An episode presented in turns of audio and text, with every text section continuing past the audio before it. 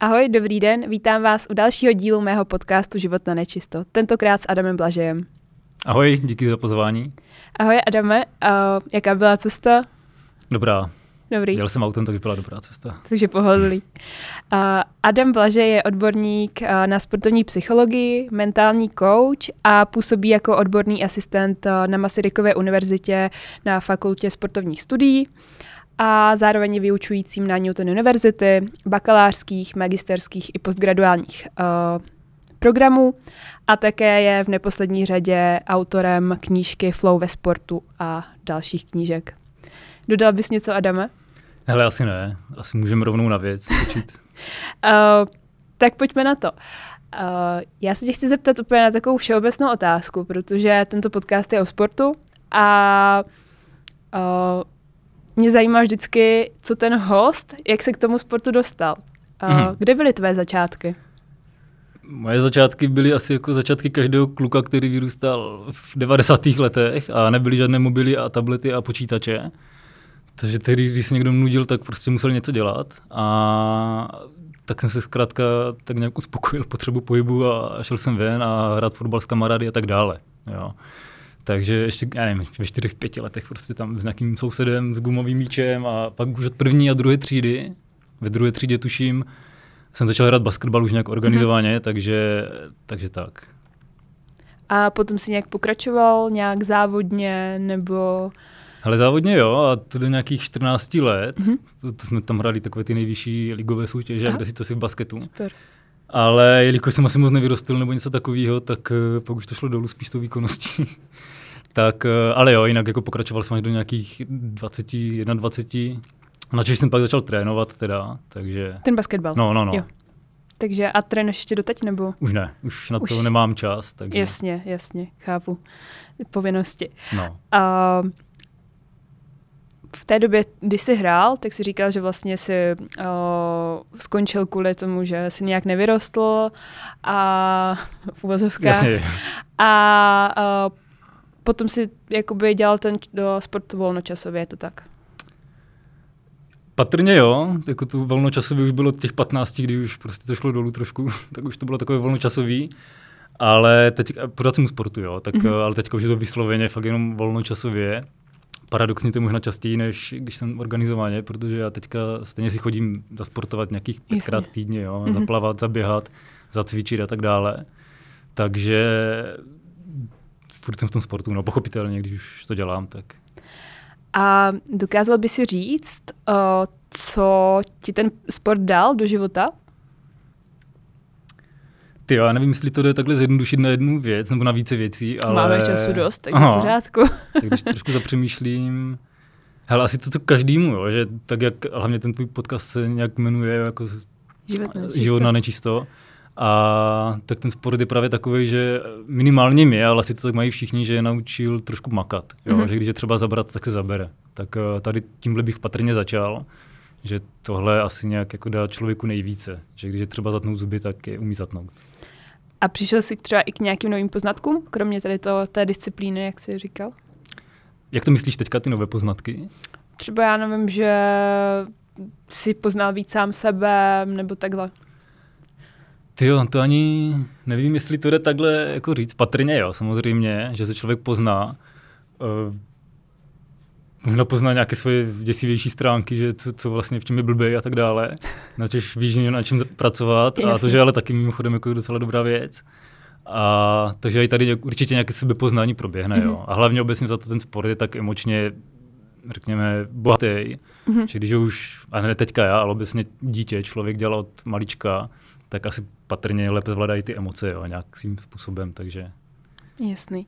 Uh, takže to jsme vlastně prošli tak trošku tvojí uh, sportovní cestou. Hmm. A ty jsi se potom přeci jen rozhodl přejít vlastně z toho fyzična na to, na tu mentální stránku. Hmm. A to se ti povedlo jak? Nebo respektive jak jsi k tomu došel? Hele, já jsem k tomu došel, že jak jsem v podstatě od nějakých 22 nebo od kdy 21 začal trénovat, hmm a pak jsem se přihlásil na PhD studium pod paní profesorku Válkovou, což je sportovní psycholožka. Tak uh, měl jsem takový trenérsko-psychologický téma a ona už v podstatě i na základě toho možná od prváku, od druháku, to do mě tak jako hrnula, nebo já jsem byl za to rád hlavně, jo, že ať si dodělám psychologii na stará kolena a tak dále, tak tuším někdy ve druháku jsem si dal přihlašku i teda na, na stará kolena na psychologii. Na stará kolena. A... to, je, to je paradox. Jasně, no. A, ale takhle jsem se k tomu dostal. Jo. Asi od, během PhD studia zkrátka jsem si to fakt už nějak se to ve mě vykrystalizovalo, že tohle bude ta nejlepší cesta asi, mm-hmm. tak, eh, tak tam. A to tvoje studium teda započalo bakalářem a to byl jaký obor? Uh, teďka myslíš jako psychologii, nebo? Jako všeobecně. No, no, jako jo, jo, jo. obecná psychologie, jo. no. A bakalářem to teda i skončilo mimochodem. Uh-huh. Takže, takže tak. Ale za, zatím mi to nějak nevadí, jo, nebo Bůh ví, třeba si to někdy dodělám, ale úplně teďka to nevidím, takže... A těch, studoval no. jsi ještě něco, jakoby co se týče toho sportu? Tak já mám doktorát právě z antropologie, uh-huh. což je, když to úplně zjednoduším, je nějaká věda o pohybovém ústrojí nebo pohybu jako takovém člověka. Uh-huh. Takže a jde tam právě napchat více věcí, od nějaké anatomie přes psychologii sportu po fyzioterapii jo, jo. a tak dále. Takže mám vystudovaný tohle ještě samozřejmě, co je se sportem. Jo, super. Takže tam vlastně používáš dost jakoby eh, hlavu, jak pracovat s hlavou hmm. a s tělem. No, jasně. Dá no. se říct nějakou psychosomatiku no. a další věci. Je no. tak? Super. A co se týče té sportovní psychologie, tak jsi šel teda, ty jsi říkal, že jsi vystudoval bakaláře, hmm. o, jenom jakoby psychologie. No, no, no, no. A co se týče té sportovní psychologie, to asi za sebou teda nemáš, předpokládám. To ani nemůžu, nebo jako... K tomu se chci no, právě no, jasně, dostat, no, no. protože tady, právě proto mě to tak jakoby zajímá, uh, protože tady v Česku není reálné, nebo respektive ještě pořád není reálné vystudovat vyloženě sportovní psychologii, hmm. takže právě proto mě zajímá, jak jsi se k tomu dostal, protože uh, znám hodně lidí a i naše diváci jsou prostě lidi, kteří by třeba i chtěli studovat sportovní psychologii, hmm. ale není tady ta možnost. Takže já chci ukázat, nebo hlavně se dozvědět, jaký ty cesty jsou. Hmm.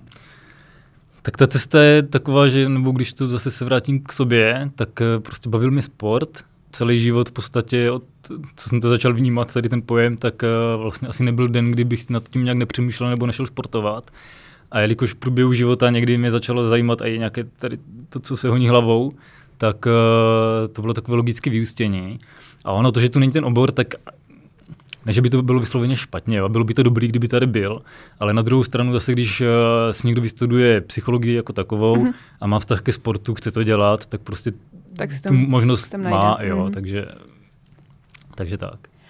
A když se dostaneme k tomu, že vlastně třeba tady není, ale v jiných státech ano, a hmm.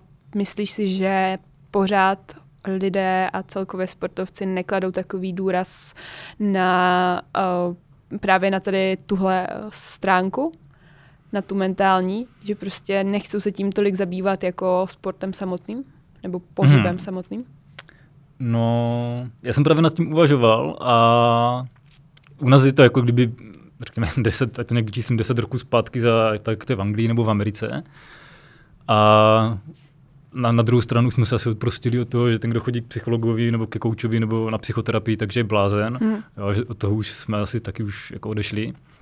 Uh, no, ještě postupnýma krokama. Post, no, jasně, no. Tak ještě je na čem pracovat, ale už se taky v tom jako nějak zlepšujeme. Na druhou stranu jsem nad tím uvažoval, že když si to vezmeš, tak a to možná asi nějakým minulým režimem, jak to tu mm. bylo, jo, že kdo fakt šel k psychologovi, tak už je jako blázen, už na pořád a tak dále. Na druhou stranu, když si vezmeš, že jsme byli sportovce, kteří vyrůstali v těch 80. letech a pak měli vrchol v nějakém Naganu nebo prostě na fotbalisti na eurech a tak dále, mm taky patrně nechodili k psychologovi nebo nebyli sportovní psychologové nebo nějaký obor a byli to, řekněme, jako mentálně vyspělí hráči, jo, na to, jak byli úspěšní pochopitelně, tak eh, teďka otázka, jako čím to mohlo být, jo. Respektive, že ti psychologové, a tomu jako říkám každému, že to je důležité a že patrně budoucnost je taková, že každý sportovní klub nějaký bude mít nějakého kouče nebo mm. sportovního psychologa, dříve nebo později to tak bude, a na druhou stranu ti naši sportovci z nějaké minulé éry jsou důkazem, že to jde možná jinak. Jo? A otázka, čím to je teďka. Jo, tak... Jasně, no. Tam, no. tam je otázka toho vlivu nebo prolínání, jak, hmm. jak to vlastně... A toto je třeba jako otázka, která je fakt zamyšlení, jak říkáš, proč ti vrcholoví sportovci uh, z doby Nagána jsou tak úspěšní nebo byli tak hmm. úspěšní. ale k tomu se chci právě dostat trošičku později, Mhm. protože to si myslím, že má hodně jako vliv, nebo možná souvisí s tou motivací, Mhm. ale těžko říct.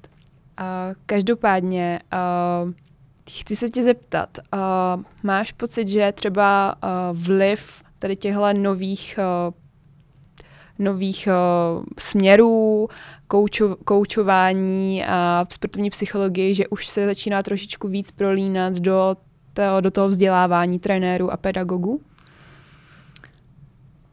Minimálně ty trendy nebo nějaké zárodky jsou samozřejmě, což nebo jako určitě jsou, což je fajn. Teďka otázka, nakolik si ti trenéři nebo studenti nebo kdokoliv z toho něco vezme. Mm. Jo, na tom bych ještě spíš zapracoval, protože ty tendence nebo ty zárodky už tady jsou. Jo? Už tady jsou ti lidi, kteří si to chtějí nějak uchopit, ať už já nebo kdokoliv jiný, tak uh, už to nějak nasměrováno a už se jde nějakým dobrým směrem. Uh, teďka otázka, jestli, jestli si ti, co si z toho mají něco vzít, jestli si to fakt vezmou teďka. Mhm. Mm-hmm. Jo, tam teďka spíš vidím problém, než že, by už, že bychom nebyli nasměrovaní. Jo, to už jsme asi. My jsme nasměrovaní, ale nedokážeme to aplikovat do toho. Tak nějak, no. A to mi vlastně dost uh, uh, nahrává další téma a to je motivace, protože já se setkávám nejčastěji, protože já jsem sama trenérka a setkávám se s tím, že hodně trenérů se zajímá o sportovní psychologii v uvozovkách samozřejmě, uh, protože chce vědět, jak líp motivovat uh, hráče nebo Hmm. uh, sportovce. No jasně, no. A pojďme si teda uvést, uh, protože ta motivace, to slovo motivace je prostě používáno ve všech uh, sférách, ať už biznesu, školství, uh, sportu a podobně. Hmm. Uh, jaký je ten tvůj význam? Co je to motivace? Mm, dobře, já se teďka vyhnu nějaké poučce, co je motivace, která stejně nikoho nezajímá patrně, ale já to právě vnímám trošku jinak, nebo ne jinak, eh, to ani nemůžu, ale motivaci spíš vnímám jako to, ne co je před náma, ale to, co je za náma. Mm-hmm. Jo, že člověk opravdu není, když o tom už něco víš, jo, o té motivaci, tak to fakt nejsou ty cíle, co nás motivují, ale to, co je za náma, to za to jsme byli třeba odměňovaní, nebo kolik jsme dané činnosti obětovali a tak dále, jaké máme potřeby, hodnoty, milion dalších věcí, které se už nám staly. A z toho vykrystalizuje nějaký ten cíl teďka, který ale je irrelevantní v podstatě, protože když do něčeho obytuješ strašně moc, tak uh, ty už si de facto nedáš ani svolení, abys nebyla motivovaná. Mm. Jo? Proto mi přijde trošku bizarní, nebo ne bizarní, ale nesouhlasím úplně s nějakým stanovováním cílů a tak dále. Mm. Ne, že by to bylo priorně špatné, to není. Já, tam je jenom je to složitější tady ty věci. Už jenom proto, že fakt nás motivuje, co je za náma, ne to, co je před náma. Mm-hmm. Já vím, že to zní trošku divně, ale, ale do jisté míry to tak je. No. A ještě třeba co se týče nějakého trenérského hlediska, tak uh, říkám studentům právě, že čím instantněji funguje, nebo čím motivovanější jsou jejich, motivovanější jsou jejich svěrenci po nějakém výroku teďka, nebo něčem, tak uh, tím spíš si můžou být jistí, že udělali chybu. Jo. Jo, že čím instantněji to funguje nějaký výrok nebo nějaká výhruška trest, tak z dlouhodobého hlediska je to spíš špatně. Jo, zase nejde to úplně zredukovat, že ano, ne, ale spíš je to špatně. Takže nesouhlasíš s takovýma těma s prominutím motivačníma kecama, co třeba někteří trenéři dělají nebo aplikují do svých metod. Nebo celkově, i mně přijde, že tato doba je strašně, mm, jak říkáš, instantní a všichni chcou strašně namotivovat, Hmm. ale nikdo už se nezabývá tím vlastně, jestli respektive nastimulovat, ale nikdo se nezabývá, jestli tam je nějaká hlubší motivace. No, jasně, no, a to je teďka otázka, co si myslela těmi, těmi motivačními keci, kecami, ale když to takové nejčastější, nebo z vlastní zkušenosti právě, co, co znám, co jsem slýchával, tak eh, takové to na tréninku, kdo bude poslední, bude za trest dělat 30 dřepů. Mm-hmm. Jo. A ono to je motivační, to jako nikdo nechce být poslední, ještě být potrestaný, tak všichni teďka makají. Ale když to teďka zjednoduším a ten sportovec by uslyšel jenom tohle, jo, ať jako pro nějaké zobrazení, tak uh, nebo jinak řečeno, ty tady ten výrok může zasadit do nějakých dvou teorií motivačních, jo, máš nějakou výkonovou uh, motivaci, že se sportovec snaží dosáhnout úspěch, potažmu vyhnout se neúspěchu. Mm-hmm. A když ji proložíš jinou, že sportovec se překonává, chce překonávat sám sebe, potažmo někoho jiného porážet, task ego orientation, tak uh, ty tady ten výrok, kdo bude poslední, tak bude za trest běhat nebo dělat 30 dřepů, tak tímhle výrokem toho dotyčného sportovce doženeš do toho nejhoršího možného kvadrantu, kdy se proložila teďka, že se snaží vyhnout neúspěchu mm-hmm. a tím, že se jako porovnává s někým jiným. Že on už nechce zažívat úspěch tím, že se bude zlepšovat. Mm-hmm. Pokud by tohle fakt slyšel, kdo bude poslední za trest běha nebo něco, a je to jediný výrok, který uslyší, jo, což není samozřejmě, tak uh, ten sportovec bude žít v realitě, že vlastně to je, je vlastně úplně jedno, že jestli jsem se zhoršil nebo zlepšil, to stejně nikoho nezajímá. Mm. Mně stačí nebýt poslední, to je úplně boží, tak, uh, tak já nebudu poslední a to mi stačí. Mm. A kolikrát ještě, ještě jako dobrý, protože kolikrát tady tohle vnímání pak nutí toho člověka i podvádět třeba, hlavně ať není poslední. Jasně. Takže když to úplně zredukuju na nějaké motivační keci, nebo když se k tomuhle vrátím, tak uh, a byť tohle je instantně jako motivační, tak eh, z dlouhodobého hlediska je to katastrofa. Mm. Jo. Kultivuješ ego v podstatě, porovnávání a, a snaží se jenom vyhnout neúspěchu ten dotyčný. Mm-hmm. Jo, takže, takže takhle. A uh, to se to trošku napojíme, uh, protože tam se hodně jako zmiňoval i nějakou jako negativní uh, motivaci, mm-hmm. stimulaci. Uh, jaký máš na to jakoby pohled? Myslíš, že ty si tam řekla, že to je jako dost jako nevýhodný, mm-hmm ale myslíš si, že to má třeba přece nějaký jako uh, benefity, nebo jak to říct, něco pozitivního? Jasně, no. Ne tak jako, že negativní motivace, nebo i ta pozitivní, ona furt je to nějaká vnější, ať už výhruška, že teďka nějaký trest, nebo výpověď, nebo já nevím, deadliny a tak dále. A nebo i ta pozitivní, teďka to, ta mrkev, tak uh, asi to má nějaké své místo. Když to zjednoduším, asi když je nějaká motivační krize, tak člověk k překlenutí tady té krize fakt může použít nějaké tady, ať už tresty nebo výhrušky nebo nějaký cíl a tak dále, hmm. ať eh, k překlenutí té krize. Jo. Stavět motivační strukturu na tomhle je ale jako blbost. Jo. Takže takhle. A jak by měla vypadat ta zdravější motivační struktura, tak eh, když to řeknu obecně, tak nás jako lidi, a k tomu se vrátím vlastně, co už jsem říkal, nás motivují nějaké potřeby, nějaké hodnoty, které máme, emoce do značné míry, Jo, prostě osobnost jako taková, že když člověk respektuje, tak je do něčeho motivovaný. Jo, když se respektuje svoje potřeby, ať už jsou různé hodnoty a tak dále, tak tě to nutí být proaktivní do, ně, do čehokoliv teďka. Když uspokojíš potřebu pohybu, tak eh, do sportu třeba. A už to, tohle tě nutí být proaktivní. A jasně, na základě tady tohle prvního patra, když máš nějakou pyramidku, ale ne maslovku, ale nějakou, kterou jsem si teďka vymyslel, tak uh, máš dolní patro, kde jsou ty základy, jo, potřeby, hodnoty a tak dále, mm-hmm. to, co nás motivuje. A tohle ještě třeba nutně jako nestačí k tomu, aby člověk vyhrál olympiádu, ale když teďka začneš obětovat do toho, a třeba jenom nějak jako nevědomky, což začneš, protože když už něco děláš, obytuješ čas, energii, mm-hmm. občas si koupíš nové boty, hadry na to a tak dále, už obytuješ a to už tě nutí být uh, motivovanější. Mm-hmm. A čím větší oběť přineseš, tak tím více jsi motivovaná. Jo? Tady je docela jako těžký pak odhadnout, jak moc ta velká oběť je. Když je velká, tak člověk může zmagořit z toho. Jasně. Jo, tak jak, jako když Ronaldo obětoval půlku dětství, když se v 11 odstěhoval od rodičů z Madeiry, tak on už prostě to už člověk zešilí, jo, hmm. dříve nebo později, což u něho trošku se možná stalo před mistrovství světa. Ale to je jenom vidět, jak ta oběť je motivační. Jo? Takže taková ta zdravá motivace je opravdu jednak respektovat se jako člověk natolik, potřeby, hodnoty, cokoliv, emoce, osobnost jako takovou, to už tě někam navede, a pokud budeš být motivovanější, tak obětovat zkrátka. Mm-hmm. Jo, žádný cíl nebo cokoliv jako ne, nepřeváží přinesenou oběť. Jo. To je mimochodem mají důvod, proč si myslím, a to je taková moje teorie zvláštní, proč, uh, to mám opravdu ze sebe, jo, od nikud jiného to nemám, proč právě člověk prostě obětoval bohům nějaké své úrody a zvířat a tak dále. Jo, že si vytvářel závazek pro co nejlépe odžitou budoucnost.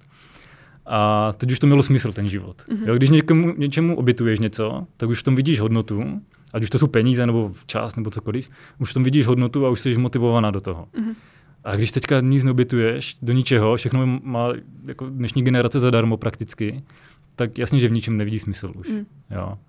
Tak a to už pak i můžeme sklouznout, sklouznout k nějakým jako depresím, nedej bože, a, jo. Jo, a tak. No. To mně přijde, že je hodně častým tématem, kteří sport, co jakoby sportovci řeší. Hmm. Uh, že vlastně, jak říkáš, zmagoří z toho hmm. a už toho obětují tak moc, že už prostě v tom nevidí smysl. No. Ale to je zase na uh, další povídání.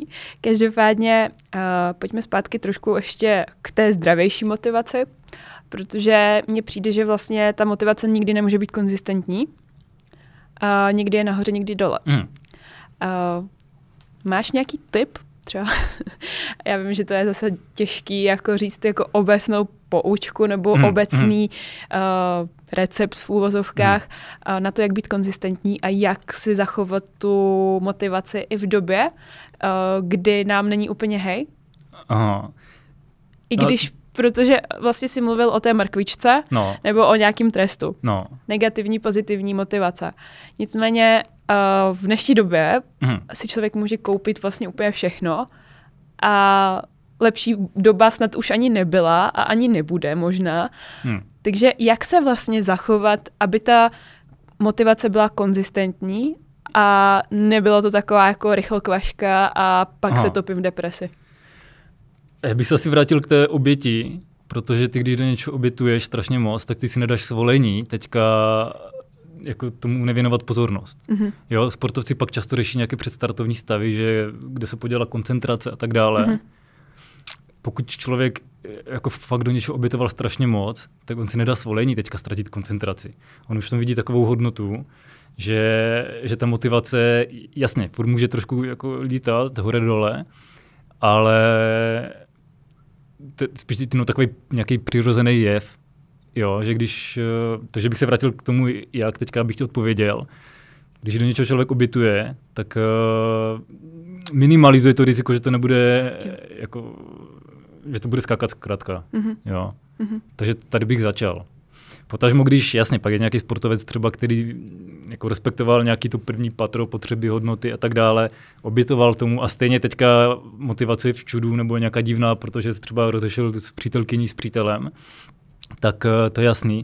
A od toho pak slouží nějaké tady ty mrkve a cíle a, a nějaké výhrušky a tak dále. Ale je to fakt jenom nějaký krátkodobý dočasný Mhm, jev. mhm. Tak, tak to vnímám já mimochodem. Někdo se mnou může nesouhlasit, to je v pohodě. A, ale jo, tak pak tady ty nástroje dají použít. Jo, ale na druhou stranu ty cíle, když si vezmeš, tak eh, 80% novoročních předsevzetí končí s únorem. Mm. Což je cíl převlečený do rachejtlí a stromečků a tak dále. A, ale to zapojení vědomé složky motivace, když to teďka odborně řeknu, a to je vyčerpatelná. Jo? Někoho je vůle vyčerpatelná dřív, u někoho později, ale je vyčerpatelná u každého. A ta studie to jenom jako do, Mhm. dokazuje, že postavit uh, motivační strukturu na tom, a to je takové to třetí patro, které jsem neřekl, že tady jsou ty cíle a vědomá složka motivace a tak dále. Když to postavíš naopak, tak uh, v podstatě končíš v únoru, když to Jo. takhle řeknu. Jo. No, tak. Super. Uh, děkuju. A teď ti dám ještě jednu takovou, jako, takovou podpásovku. Jak to funguje u dětí? Protože tam jako tam vlastně nejde nějak jinak eh, motivovat dítě ke sportu, protože začátek, Hmm. že, že jo, začátek je budování nějakého emočního vztahu Mhm. a stejně to dítě musím nějak namotivovat, aby vůbec vstoupilo do toho sportovního prostředí, aby Mhm. začalo něco dělat. Co tam? Mm, hele, bych tady začal, že mi, pokud se jedná o zdravého, psychicky a fyzicky zdravého člověka, dítě, tak uh, tam nemusíš motivovat do ničeho. Jo, pokud je fyzicky a psychicky zdravý ten člověk, tak on uspokojí, on se respektuje natolik tím pádem, že uspokojí nějaké svoje potřeby. Mhm. Když má potřebu pohybu, což je jedna ze základních potřeb, tak eh, jasně, že ten čtyřletý kluk teďka začne lítat na louce za motýlem a tak dále. Jinak řečeno začne sportovat, když to tak blbě řeknu. Implicitně. Protože pro, právě, protože bude v podstatě uspokojovat nějakou potřebu Mhm. pohybu. A my tady ty, to uspokojování těch potřeb různých, které nás motivují do sportu, do čehokoliv teďka, my je v podstatě tou nesprávnou, já nechci říct výchovou, ale tím působením, jo, mrkvé, cíle, tresty a tak dále, Mhm. uh, my tomu dáváme hodnotu, že to je vlastně špatný. Jo, že teďka, když kluk chce sportovat v 6-8 letech, běhat, eh, střílet koše a tak dále, dávat goly, a teďka mu ten trenér dá hned jako, a kdo bude poslední, bude za trest běhat, Mhm. tak jakou hodnotu dává ten trenér tomu sportu teďka, tomu fotbalu nebo tomu běhání? No negativní, protože to vlastně je to za trest teďka. Mhm. Jo, a teďka, když to slyší každý trénink tady tohle, že to je vlastně za trest, že to oprus, tak jasně, že pak k tomu nabíde, pak je za to pak potrestaný, za to, že sportoval, že se bavil, že chytal motýla nebo že dával góly a tak dále, teď je za to potrestaný, Mhm. tak jasně, že o tady tu potřebu teďka přichází, nebo že ji potlačuje v podstatě. V podstatě. Jo, tak uh, my tady, jak teďka, jak motivovat děti, spíš bych řekl, že jako nedělejme nic a možná uděláme lépe. Mhm. Jo, když to teďka přeženu. Ono je fakt jako člověka můžeme obecně řečeno o motivaci do sportu pouze připravit. Mm. Tím, že ho trestáme a porovnáváme a tak dále. Jo. Takže tak. Jo, děkuji za zajímavý pohled. Hmm. Uh, je to úplně uh, diametrálně jiný, protože uh, předchozí hosté byli většinou jako trenéři hmm. a ty se na to třeba dívají úplně jinak. Hmm. A toto je úplně jiný pohled, takže děkuji za to. A dostáváme se k dalšímu tématu, uh, a to je flow. Uh, protože to už je prostě takový trošičku uh, omílanější téma i v, uh, ve všedním životě, hmm. ale v tom sportu je to asi jakoby nejčastější, ale jenom tehdy, pokud uh, to toho člověka baví. Jasně. A pokud je to nějaká, nějaká jako nějak, na nějaké úrovni pro něho jako těžší než normálně. Mm-hmm. Uh, opět, já se tě chci zeptat. Uh, ty jsi vlastně napsala o tom knížku a chtěla bych se tě zeptat, co je to motivace, co je to flow? Mm, co je to flow? Asi zase taky, jak můžu říct tady nějakou definici, s kterou přišel Mihaly Csikszentmihalyi, mm-hmm. ten autor tady tohohle, minimálně té definice, ale celého konceptu. Ale jasný, jasný pravě nesouhlasím, v knižce ho, ne že bych ho úplně jako drbal, ale někdy mu oponuju zkrátka. A klidně hned vysvětlím proč. Nebo takhle ti odpovím, jako flow tušíme, co je, že to je nějaký definovaný jako stav vědomí, kdy jsi ponořena do té aktivity a tak dále, jsi motivovaná, spokojená a nevnímáš čas a tak dále jo, ať jsme na stejné vlně. Ale když se studentů ptám, nebo když mi říkám, jako, že jaké jsou nejčastější na základě studie toho Csikszentmihalyiho, jaké jsou nejčastější činnosti, při kterých se člověk dostává do flow, tak ty první čtyři jsou takové, že čtvrtá je, čtvrtý jsou sociální interakce, třetí je jezení, druhý je sport a nejčastější je sex.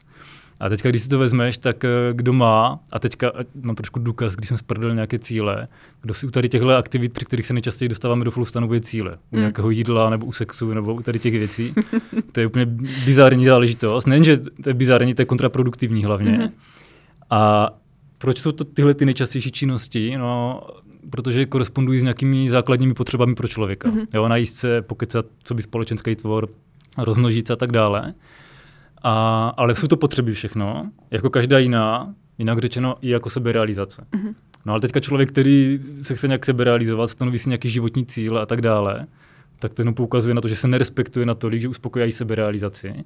A teďka potřebuje nějakou berličku, nějaký cíl, novoroční předsevzetí, tady tohle, a, a snaží se namotivovat, ale to jenom poukazuje na to, že se nerespektuje na tolik, že aby uspokojil i tu seberealizaci. Jo? Proto ta seberealizace, nějaká práce teďka, ona, byť by mohla být třeba na pátém místě, tak je někde úplně jako v háji, protože já nevím, kolik 80-90% lidí jako nepracuje, protože to baví, protože se sebe realizují, ale pro peníze. Mm. Jo.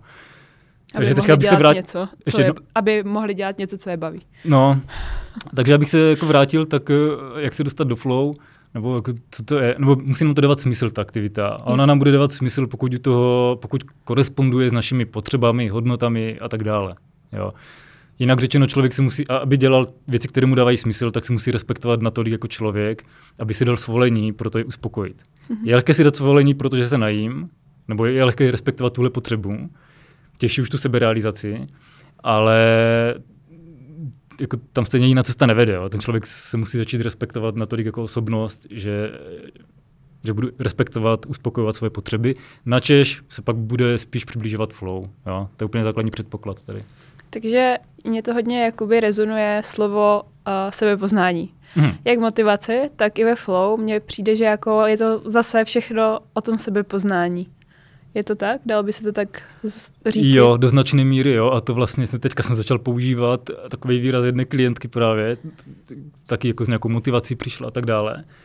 A vlastně pak poděkovala, že, že jako si rozmotala tu motivační strukturu svoji. Mm-hmm. Jo, že třeba byla moc motivovaná egem, ani o tom nevěděla, že furt se teďka porovnávat a tak dále.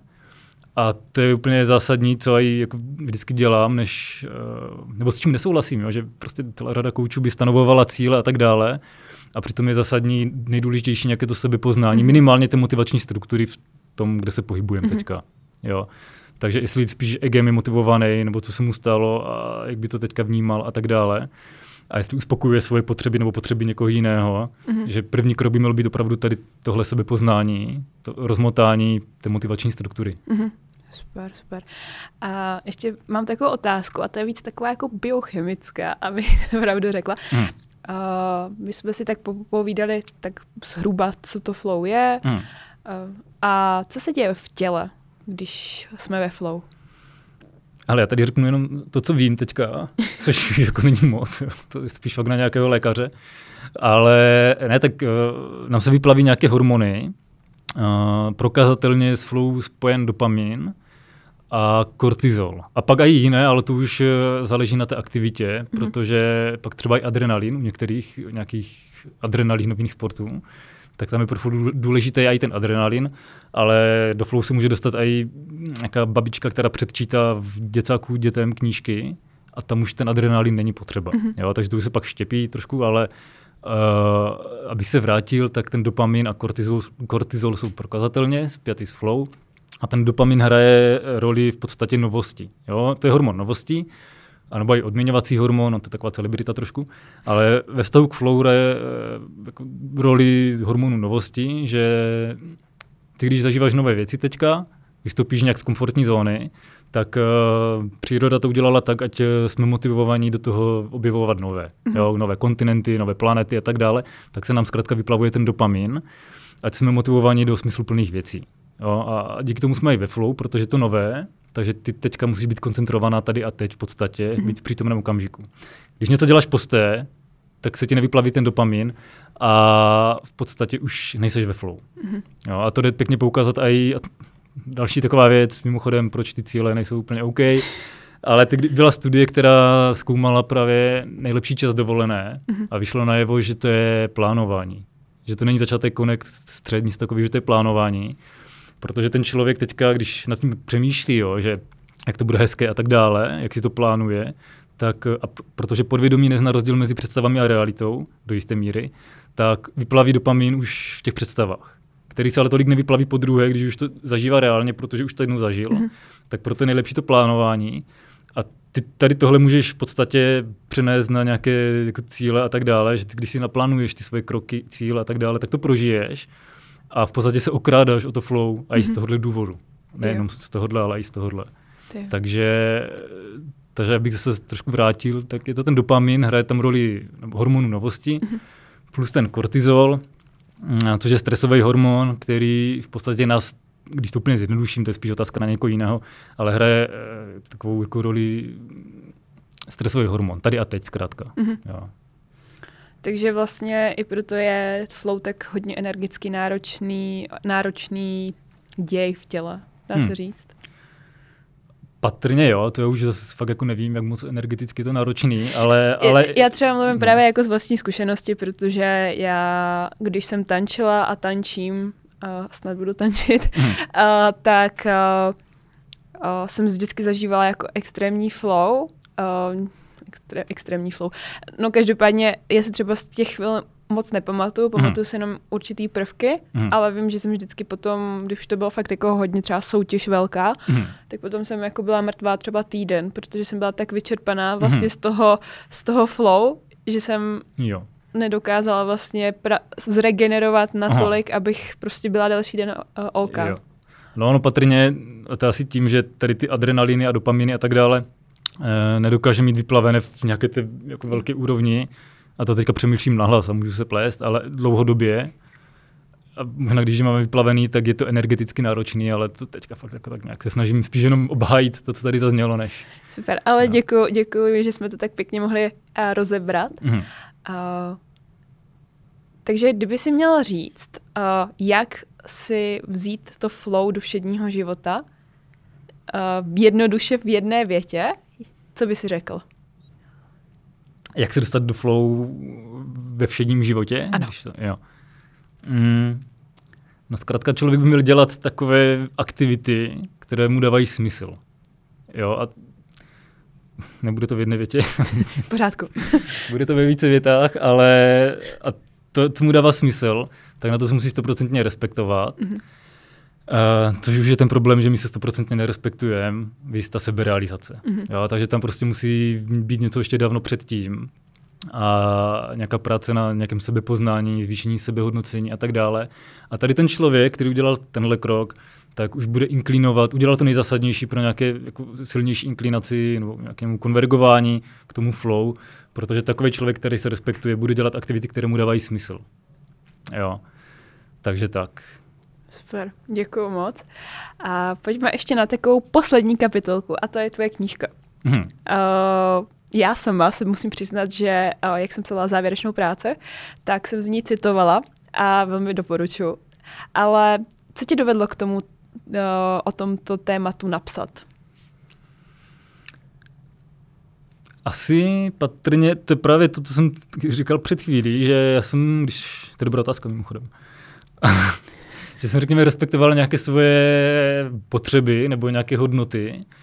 Když to stáhnu, a to teďka fakt budu přemýšlet nahlas, že já docela rád píšu. Mm-hmm. Jo, a teďka otázka, jestli to je nějakým ADHD nebo ne.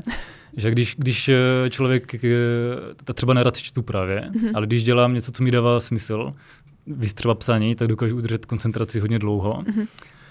Takže řekněme, že mám nějakou potřebu psát věci, a zároveň jsem věděl, že to flow je už tak eh, jednak trošku diskreditované a hlavně i tím původním autorem Csikszentmihalym Mihailim on to vnímal zkrátka jinak, tak jak jsem nesouhlasil. A já jsem takový neúplně jako a priorně rebelující člověk, ale rád prostě drbu do věcí. Tak když se to teďka skloubilo, tak rád píšu a tady s tímhle nesouhlasím, nebo tohle vnímám mm-hmm. jinak, tak uh, o tom napíšu knížku zkrátka. Jo. Jo, takže, ale zase jenom jsem respektoval nějaké svoje mm-hmm. potřeby vnímal jsem i okolo, jo, že tam nějaký flow, tam něco a tak dále, tak eh, to už toho člověka dovede teďka napsat nějakou knížku o něčem. Mm-hmm. Super, super. Uh, děkuji za otajnění, uh, otajnění uh, toho, co tě vedlo k, k, k té knížce. Aha. A mimochodem máš také Instagram, uh, který taky velmi ráda sleduju, protože jsou tam zajímavé typy. Co tě vedlo třeba k uh, té tvorbě různých příspěvků? A Protože já jsem ještě takové jakoby profil vlastně vůbec nenašla. Mm-hmm. Nebo jich strašně málo, co by edukovali, a ještě kor v Česku, mm-hmm. co by edukovali právě o těchto tématech.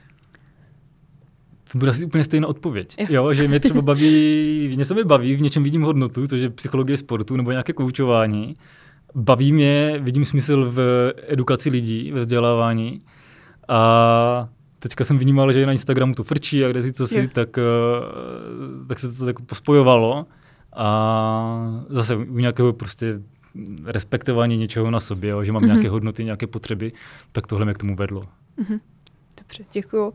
A závěrem tě chci poprosit, kdyby si měl vypíchnout jednu jedinou informaci, kteři, kterou by si měli diváci a posluchači tohoto podcastu odnést, co by to bylo? Tak já teďka budu respektovat ten požadavek, že jednu informaci a dokonce to dám do té jedné věty, která už ale zazněla, že nás nemotivuje to, co je před náma, ale to, co je za náma. Jo, to, co je před náma, fakt jenom vykrystalizuje z toho, jak se respektujeme a, a tak dále. Dobře, super. Moc děkuji, Adama. Moc děkuji, že jsi vážil cestu do Prahy. A o, na vás se budu těšit u dalšího podcastu, takže se mějte hezky a nashledanou. Nashledanou, děkuji za pozvání.